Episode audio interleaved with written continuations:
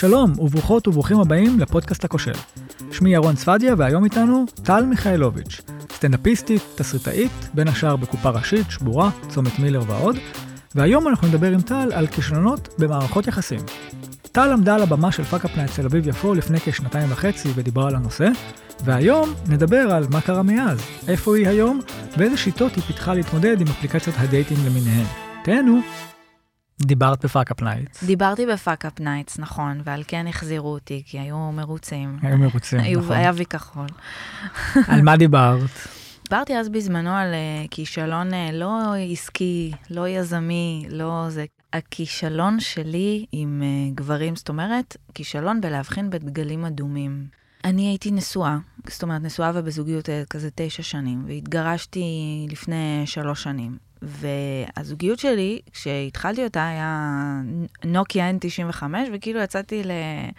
לטינדר, וכאילו זה היה ממש כאפה, ממש כאפה מאוד גדולה, פתאום להיות רווקה אחרי כל כך הרבה זמן. וכאילו בחוויה שלי פשוט, אני, אני פשוט לא ידעתי איך להתנהל. אני באמת, חברה כזה הסבירה לי, הסבירו לי למה הבן אדם הזה עושה לי לייק על תמונה מלפני שלוש שנים, לא ידעתי, כאילו, מה הוא רוצה? למה, למה התמונה הזאת? אני ממש מכוערת שם. מה הוא רוצה? ומישהי הורידה לי טינדר, וכאילו לא חבר אחר, אה, בחר לך. תמונות. בחרו לי תמונות, באמת, בלי צחוק, הסבירו לי מה זה סופר לייק. ממש לא הבנתי את הדייטים, היה הכל הזוי. הסיפור היה שאני, מבחינת הכישלון, זה פשוט היה לראות, לראות פנטזיה, אוקיי? לראות דיסני. זה כאילו היה החלום ושברו. זאת אומרת, זה היה מין איזה כישלון בלראות דגלים אדומים, נגיד ככה, כאילו. זאת אומרת, לא ראיתי, מישהו נגיד זכר שאמרתי בשיחה שאני צמחונית, סבבה? יואו, וואו, זוכר עליי דברים, בוא נתחתן. אהבה ישבה, אתה יודע, כאילו, כזה וייבים.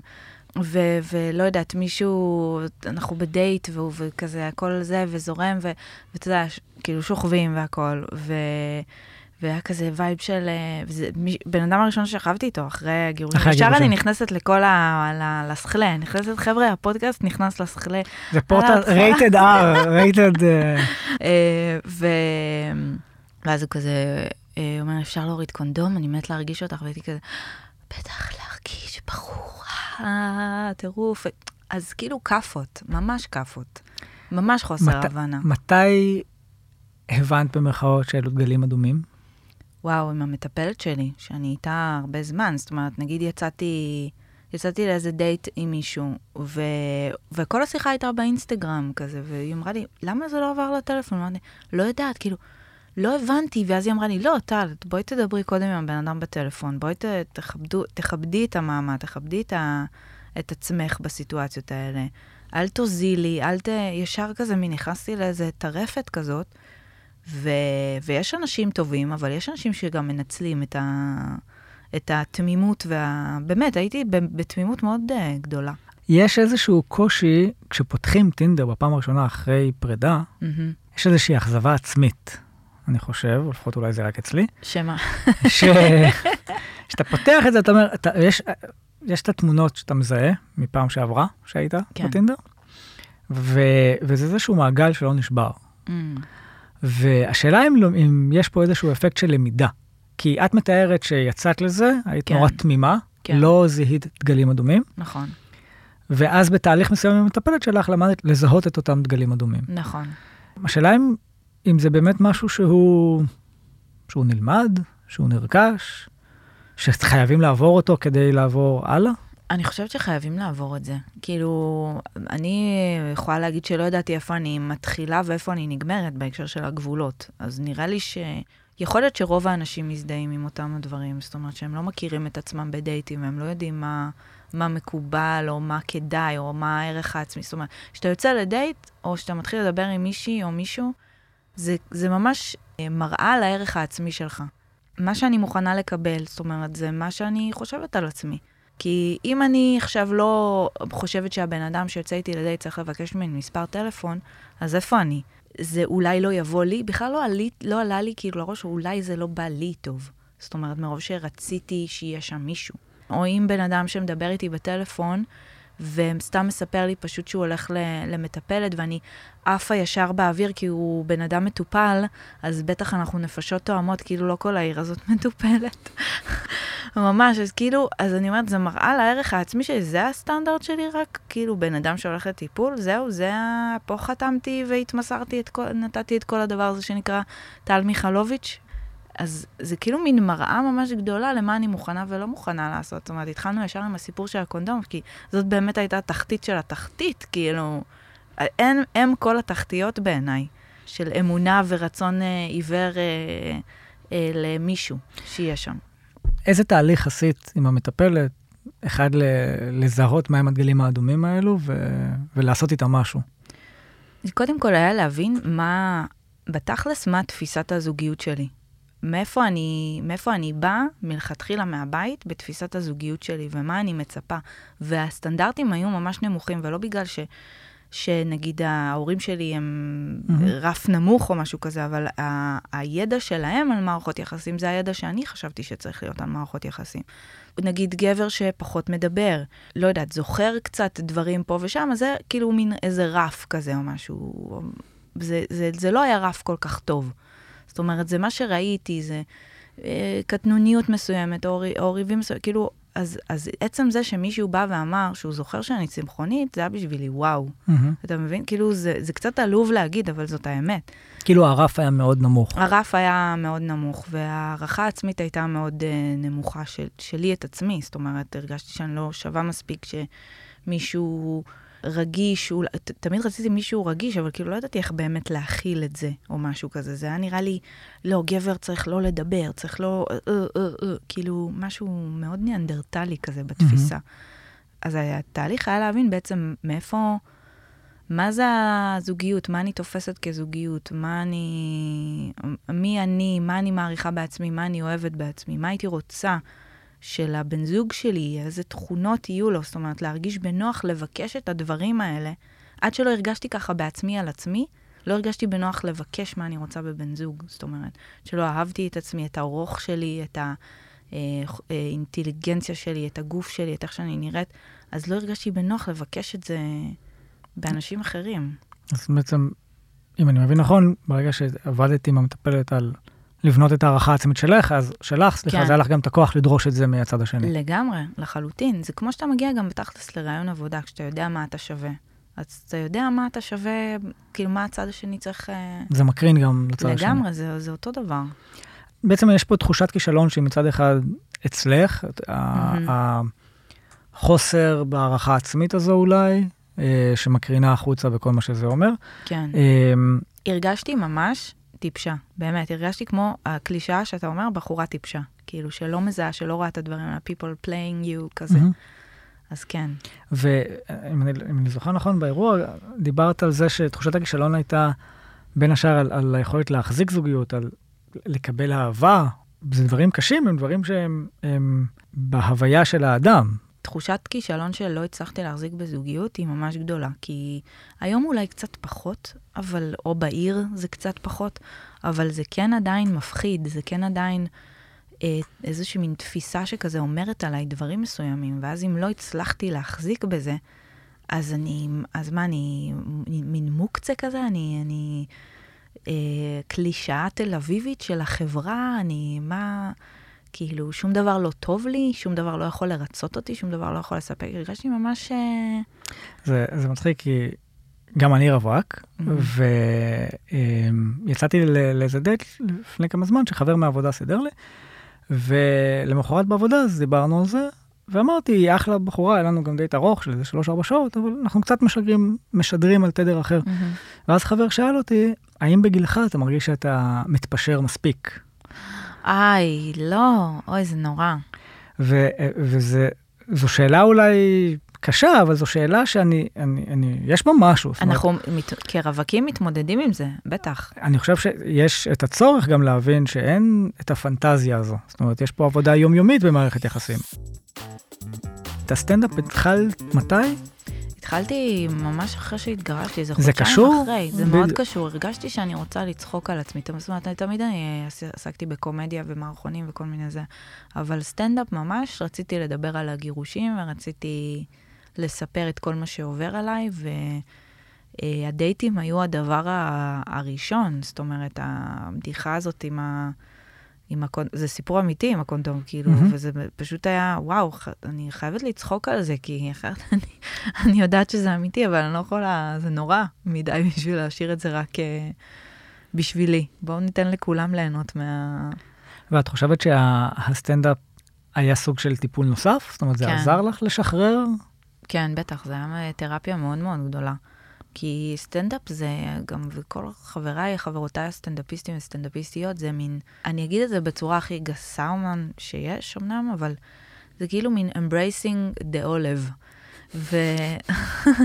וזה מה שאנחנו כ- כקומיקאים, אנחנו, אני מרגישה שאנחנו, זה השירות שאנחנו נותנים לחברה. זאת אומרת, וזה שאנחנו מין מאמצים את זה באיזשהו אופן והופכים את זה למצחיק, זה, זה עושה את זה הרבה יותר קל לכולם. אז לכן אני מרגישה שזאת הייתה תרפיה ממש באמת גדולה בשבילי. איזה כיף זה לצחוק על הגירושים וכאילו לשמוע אנשים צוחקים איתי ביחד. זה כמו, זה החיבוק הכי גדול שאפשר, נכון. שיש. שגם, ברור שגם לפחות 50 אחוז, או כ-50 אחוז ממי שצוחק, חווה את זה גם כן. כן, עכשיו או בעתיד או בעבר. כן, אז זה, זה גם תרפיה בשבילהם בש- במידה מסוימת. נכון, נכון. אה, אין בעד מה, חברים. ת- תמלוגים אפשר לשלוח לטל מיכאלוביץ'. אוקיי, אז את הסיפור סיפרת לנו בערך לפני שנתיים וחצי, נכון. נקפוץ להיום, איפה אנחנו? אה, תראה, זה סיפור הצלחה, כישלון אה, סתם. זה כאילו שאני בזוגיות, זה לא, זה לא אומר כוללו. שהכישלון הפך לזה, אבל אה, זה מי, אני כבר בזוגיות ממש שנה, כמעט אוקיי. אה, בול שנה. ו... תקופה משמעותית, בתל אביב זה... מה זה, it's a lifetime. כן. והכרנו בטינדר. או, הנה, אתם מכירים. מישהי שהכירה, כן, בטינדר, וזאת הייתה תקופה שלפניה, אני חייבת להגיד שעשיתי על עצמי עבודה עצמית מאוד מאוד uh, טובה בהקשר הזה של, החלטתי שאני חוזרת כאילו לטינדר נגיד, והגבלתי את ה... אמרתי לך גם את השיחות לשלושה אנשים בלבד, כדי שאני אתמקד בשיחה, כי הייתה לי מטרה אמיתית, תמיד, תמיד מסתלבטים על זה. וזה נכון, מה את מחפשת זוגיות בטינדר? בסדר, נו, לא... זה- האחרים בממשקים לא זרמו לי, לא יודעת מה להגיד. אבל, אמ, אבל באמת הגבלתי את זה, ו- ו- וזה היה לי משמעותי. זאת אומרת, לראות עם מי השיחה מתפתחת ועם מי לא. וכבר ידעתי להגיד איזה בן זוג אני רוצה, וגם אני בן אדם מאוד רוחני בהוויה שלי, זה לא, דיברנו על זה, אבל עשיתי לי מין מניפסטינג כזה, כתבתי לי הרבה את, את התכונות אופי, ואת, אני מניחה שרובנו עושים את זה כבר, אבל תזמני, תזמני, זה כבר נהיה בדיחה, תזמני לך, תזמני לך. אבל זה יש נכון. בנות שכותבות את זה בפרופילים שלהם בטינדר. מזמנת לעצמי, או, וואי, מעניין לראות מה הולך שם עכשיו. נפתח אחר כך. אבל כבר ידעתי להגדיר לעצמי על מה אני לא אתפשר ומה כן, וגם הייתה לי את התחושה הזאת בגוף, זאת אומרת, זה לא היו רק מילים. כאילו, הרגשתי שאני רוצה אה, את החמימות הזאת, כאילו, דמיינתי לעצמי את החמימות הזאת. אה, אז את בעצם אומרת שאחד הדברים, לדוגמה, זה היה באמת להגביל את זה לשלושה אנשים כדי לתת הזדמנות נכון, לאנשים. זה מאוד עבד לי, אז לצורך העניין, היה לך את המאץ' עם אותו בחור, כן. דיברתם, ומה היה אחרת, שונה? השיחה קצת יותר זרמה, אבל עדיין הייתי ב... בחששות, כי הרגשתי שם משהו, אבל פחדתי מין להתמסר, כאילו ישר כזה, הייתי ב... עם הרבה מגננות וקצת עוקצנות. את חושבת כזאת. שזה אולי הסייד אפקט של מה שתיארת קודם? זה בוודאות הסייד אפקט של... זאת אומרת, ממצב של, אה, של לואו, איזשהו גם. גבול נמוך, עכשיו אולי יש פה גבול נמוך, וגם- גבוה מדי? אבל גם אני חושבת שכשאני רוצה מישהו, יש לי נטייה כזה קצת... להיסגר. להציק גם, כאילו. לעשות כזה קצת אה, סרקזם, טיפה סרקזם, שזו נטייה לא כל כך, זאת לא הייתה נטייה כל כך טובה, אבל היא נשברה מאוד, אה, מאוד מהר. אה, זאת אומרת, היית קצת קשה, אם אני אתרגם את זה. טיפ טיפה, טיפה, אבל, אבל משהו יותר זרם, משהו בחמידות בינינו יותר זרם. זאת אומרת, כי אנחנו שנינו מבפנים באמת דובוני אכפת לי מתוקים כאלה, כאילו לא, אל תיתנו לסטנדאפ להטות אתכם, אני, בזוגיות אני, וואו, שלולית.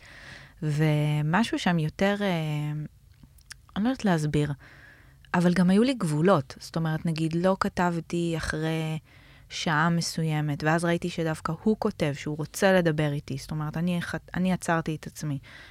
אם הוא לא, הוא לא פנה אליי, נגיד, אה, היה סיטואציה אחת שהוא לא פנה אליי במשך 24 שעות, סגרתי את זה מבחינתי. זאת אומרת, זה היה נראה לי מוזר. אה, לא רציתי את הווייבים האלה של כזה, רציתי את הקטנה הזאת, ואז הוא, הוא כזה, תקשיבי, אני פשוט קיבלתי ממך רושם שאת לא רוצה, וכאילו היה שם משהו חמוד, משהו כזה, אני לא יודעת אם הוא היה רוצה שאני אגיד את זה, אבל כזה, הוא בעצמו גם יצא מזוגיות ארוכה, וגם הוא לא ידע איך מדברים. אז כאילו, היה בזה משהו ו- מתוק. ואפילו את כבר היית עם קצת ניסיון אולי לעזור. כן, ואני כזה מין, מה, הוא... ישר, כשקראתי את זה, אני לא ממש יודע איך זה, טוב, הוא מסתלבט. אתה יודע, ישר כזה, טוב, בסדר, אתה לא יודע. עלק, אתה לא יודע, מוזיקאי. בטינדר, כאילו, ישר שפטתי, ישר. קלישאה, קלישאה. כן, כן. לא נפגשנו במשך שלושה שבועות בגלל הסגר, כי הוא בן אדם אה, היה קורונאי אדוק. אז רק דיברנו בטלפון ובהודעות שלושה שבועות, ניהלתי long distance relationship תל אביב רמת גן. שלושה שבועות. לא קל. לא קל, וזה באיזשהו שלב גם מאוד עצבן אותי. וזה היה אינטנסיבי? זאת אומרת, דיברתם הרבה? כן, דיברנו הרבה. אוקיי. וממש הרגשתי שלא הצלחתי להירדם גם בלילה, באמת, זה כל כך מתוק. לא הצלחתי להירדם בלילה, וגם הוא לא הצליח להירדם בלילה, וזה הבהיל אותי, כי אני כבר אמרתי, די, אני לא, די, אני בחורה, אני חזקה, אני, די, שעות, זה... לא, אבל רציתי לדבר איתו, כאילו. אבל גם זה באיזשהו שלב עצבן אותי. שלא נפגשתם. שלא נפגשנו. ואז גם ידעתי כזה להגיד, לשבת עם עצמי שנייה ולהגיד, טוב, אני רוצה להיפגש, אם אתה כרגע לא זמין לזה, זה בסדר, אבל אני מעדיפה שלא נדבר, כי זה מבלבל אותי. זאת אומרת, הגעתי למקום שאני יכולה להגיד את זה באופן שלם, ולא להתבאס. אז זה משהו מאוד חשוב, כאילו, לשים גבול עם, לא עם גבול שעושה teasing, גבול שהוא באמת גבול. אה, ואז כמובן שהגבול הזה היה ברור ויפה ונפגשנו. זהו, ואנחנו ביחד. היו דברים אה, הזויים תוך כדי ומצחיקים, אבל כן, אנחנו ביחד ואוהבים מאוד. ואיך צלחתם את הדברים ההזויים והמצחיקים שהיו בדרך? תשמע, זה לא קל, באמת. אני, אני הולכת לטיפול ואני מאוד מאמינה בטיפול, ואני מההתחלה אמרתי כזה, בוא נלך למטפל שלי. נגיד, ביחד. היה לנו איזה באג, כן. ולא הייתי, לא הייתי בראש הזה של, אה, אנחנו לא הרבה זמן ביחד, מה טיפול זוגי, אתה יודע, זה היה לי ראש כזה של, של פעם, שכשהייתי נשואה, אז, אז ההורים שלי כאילו ישר אמרו, מה טיפול זוגי? אתם כלום זמן ביחד, כי הם בעולם לא היו בטיפול mm-hmm. זוגי.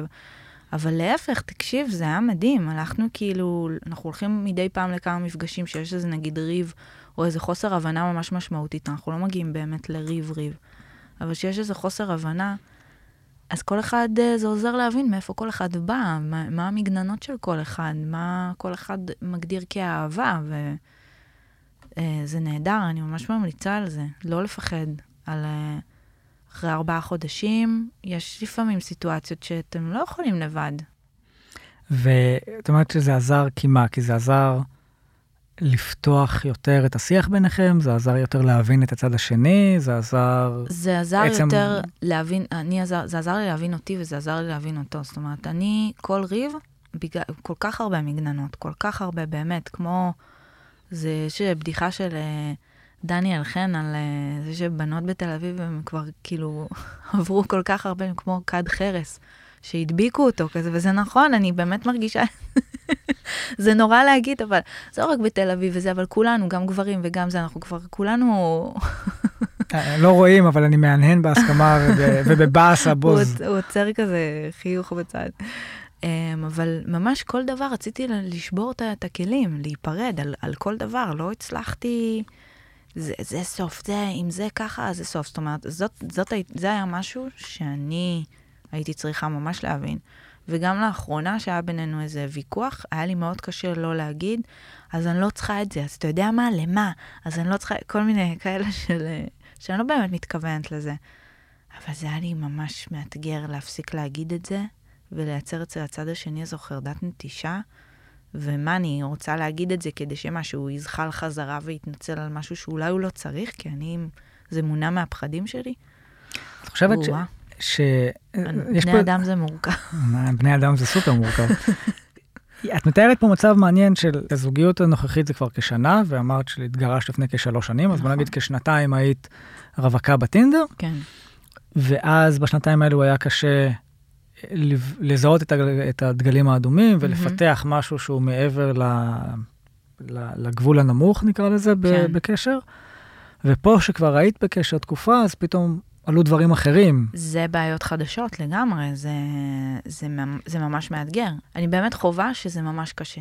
זה, וזה קשה טוב, אני אוהבת את זה ממש, אבל זה מאמת עם כל כך הרבה דברים שהזוגיות היא גם טובה, ובאמת שיש לי זוגיות טובה, ממש, אני שמחה עליה מאוד.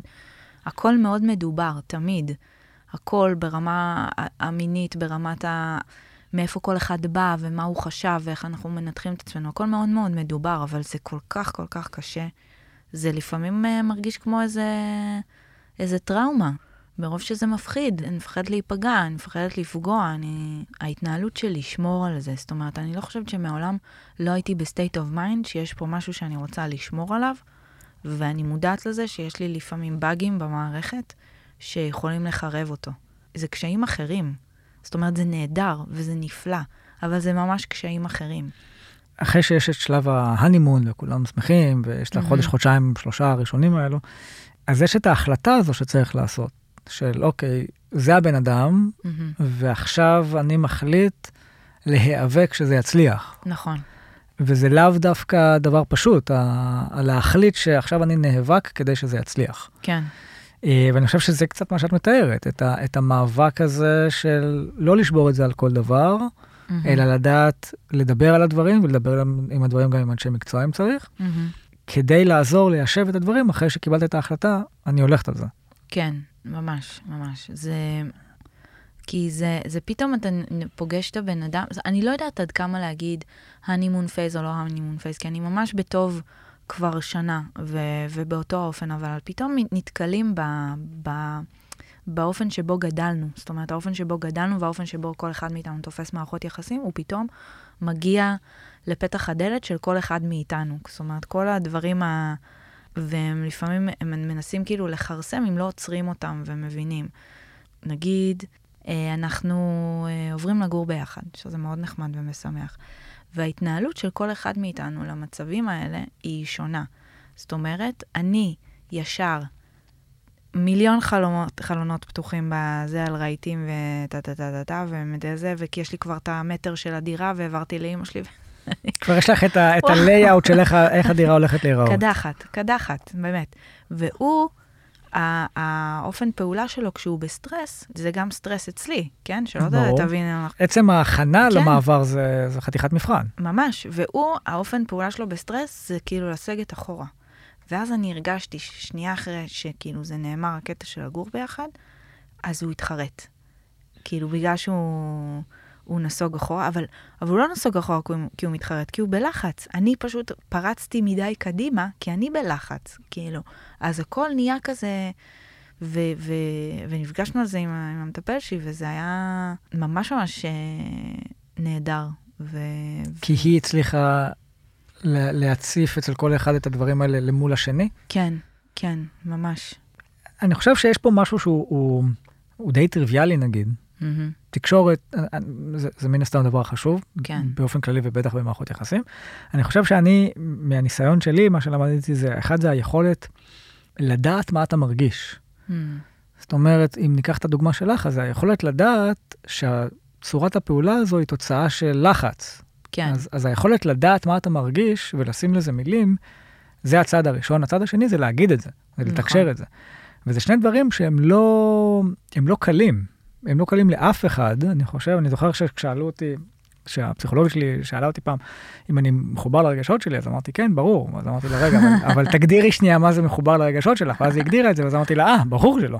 אמ, ולכן אני חושב, היכולת לזהות מה אתה מרגיש ואת היכולת להגיד את זה, זה נשמע כמו מה שעשיתם אצל המטפלת, על, סביב העניין הזה של הלגור, של הלגור ביחד. כן, זה, זה היה קודם כל מלהציף את העובדה ש... שיש פה סטרס מאוד גדול במערכת, וזה כביכול עוברים לגור ביחד, אתה, כאילו יש איזו ציפייה שכזה, יא, וואו, איזה כיף. אבל זה היה פשוט הרבה מאוד סטרס פתאום, על הכמה ימים הראשונים, ולא הבנו את זה. אף אחד מאיתנו לא הבין את זה. וזה זה כאילו לא היה... אני לא יודעת, לא היה ברור כל כך לאף אחד גם איך להגיד את זה.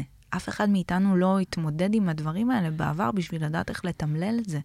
אני רק הרגשתי שהוא לא רוצה.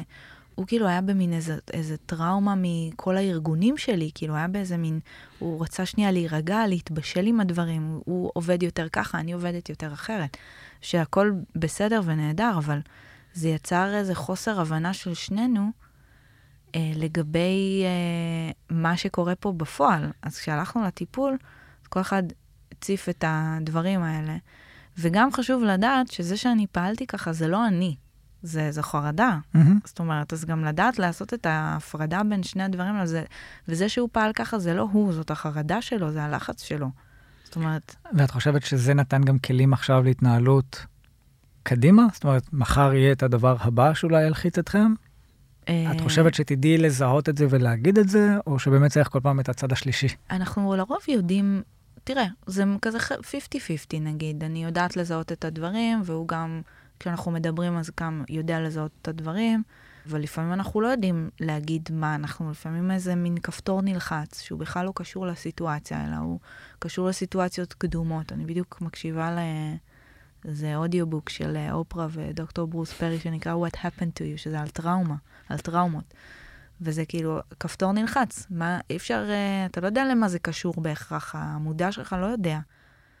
אה, אז אנחנו גם וגם, כאילו, ומודעים לזה ששנינו אנשים חרדתיים.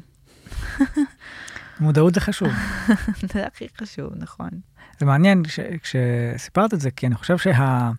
אחד הכישלונות, אה, אני חושב שלי במערכות יחסים, זה שלא ידעתי להביא את המטפלת בזמן הנכון, mm. במקום הנכון. ו- ואני ובת הזוג שהייתה דאז, באמת לא ידענו לדבר על הדברים. אני זוכר איזה שיח אחד שפשוט התפוצץ. אני חושב שמהשיחות הקשות ביותר שהייתי בהן, וואו. על העניין הזה של איך מדברים ואיך מבינים שזה לא הבן אדם שמגיב ככה, או אני שמגיב ככה, כן. אלא זה, זה הסטרס שאצלו או אצלה. וזה, וזה מדהים שהצלחתם לבנות את איזשהו מבנה שיודע להכיל את זה ויודע לדבר את זה ויודע לטפל בזה. כן. אני, אני נגיד בן אדם שמאוד, אה, שואל, אני שואלת את עצמי כל הזמן, למה הגבתי ככה?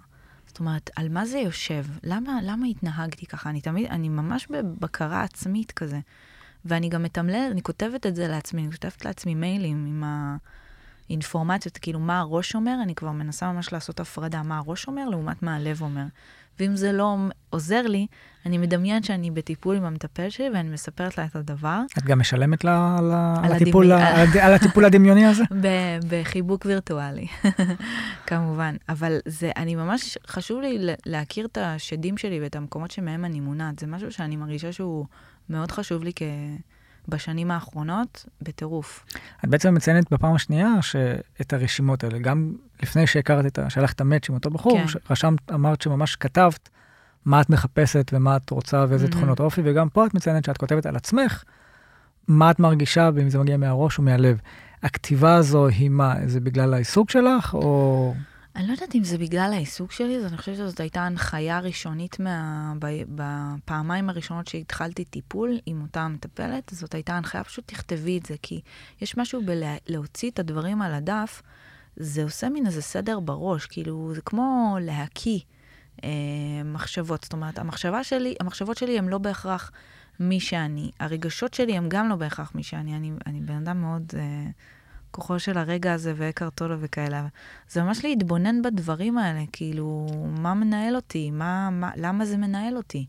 אני ממש רוצה לדעת למה אני הגבתי ב, באיזה מין התקף חרדה כזה. אז ציינת שהתחלת את הסטנדאפ כן. אה, במהלך היותך רווקה, אחרי הגיבושים. טוב שאתה מחזיר אותנו ל... אני יכולה... זה מחזיר אותנו לזה, כן. לסדר, לתלם. איזה תלם? אין פה שום תלם. אז, ואמרת שהבדיחות שלך, או שהחומר שלך אז היה, הרבה מזה היה על דייטים, כי כן. זה היה הוואי, אז מה יש עכשיו? יש גם, יש גם. אני מספרת על כל מיני מסקנות שלי מהטינדר, כאילו... מסקנות, אוקיי. תקשיב, באמת, זה חתיכת... אה, אני רושם. דבר. אתה רושם. רושם. אוקיי, מישהו כתב על פרופיל, זה הרג אותי, ממש הרג אותי, אה, לחכמות בלבד. אם את לא חכמה, לא לענות. יש לי גם את הבדיחה הזאת, מספרת אותה באיזה סרטון. אם את לא חכמה, לא לענות. כשהתמונת פרופיל שלו, תקשיב טוב, זה הוא נשען, מחייך, על אנדרטת השואה בברלין. אז כאילו, אני לא יודעת אם זה מסקנה, אבל כאילו, אתה אומר, חכמות בלבד, בנות, בבקשה, אל תיפלו בזה. באמת, אתן חכמות. מי את חושבת עובר חוויה יותר קשה, גברים או נשים בטינדר? מה אתה עובר? תקשיב, אתה חייב להגיד. אתה חייב להגיד משהו אחד. אתה גבר, אני... טל, יש סיבה ש... כולם שמעו עליי הכל עכשיו, אני... אולי בן זוג שלי ייפרד ממני, כי סיפרתי על טל, יש סיבה שאני יושב איפה שאני יושב, ואת יושבת איפה שאת יושבת, זה בדיוק ההבדל. אני לא יודעת, אני לא יודעת להגיד לך. כאילו, זאת שאלה ממש מעניינת. בא לי להיות uh, יום אחד uh, בפרופיל של גבר בטינדר, לראות איך... Uh, איזה חוויה מעניינת זאת. טל, דברים נוספים שרצית להגיד. וואו, uh, תהיו טובים אחד לשנייה. זה חשוב, זה נכון. מה אני אגיד? וואו, בהצלחה, אני, אני, אני מאמינה באהבה, זה מה שאני אגיד. תודה לטל על המוכנות והשיתוף בנושא כל כך רגיש ואישי, נושא שכנראה מלווה את כולנו בצורה כזו או אחרת. כמו שטל אמרה, בני אדם הם מורכבים. הלוואי שנדע לדבר על הדברים וללמוד מהם, גם מהכואבים ביותר. אז תודה שוב לטל מיכאלוביץ' ותודה לגוגל קמפוס שנתנו לנו להקליט בסטודיו הקסום שלהם, ונשמח לשמוע מכן ומכם איך היה הפרק הזה, איזה שיטות יש לכם ולכן לאפליקציות ה dating, ואם יש הצעות למרואיינים או לנושאים לפרקים הבאים. ועד לפרק הבא, ביי!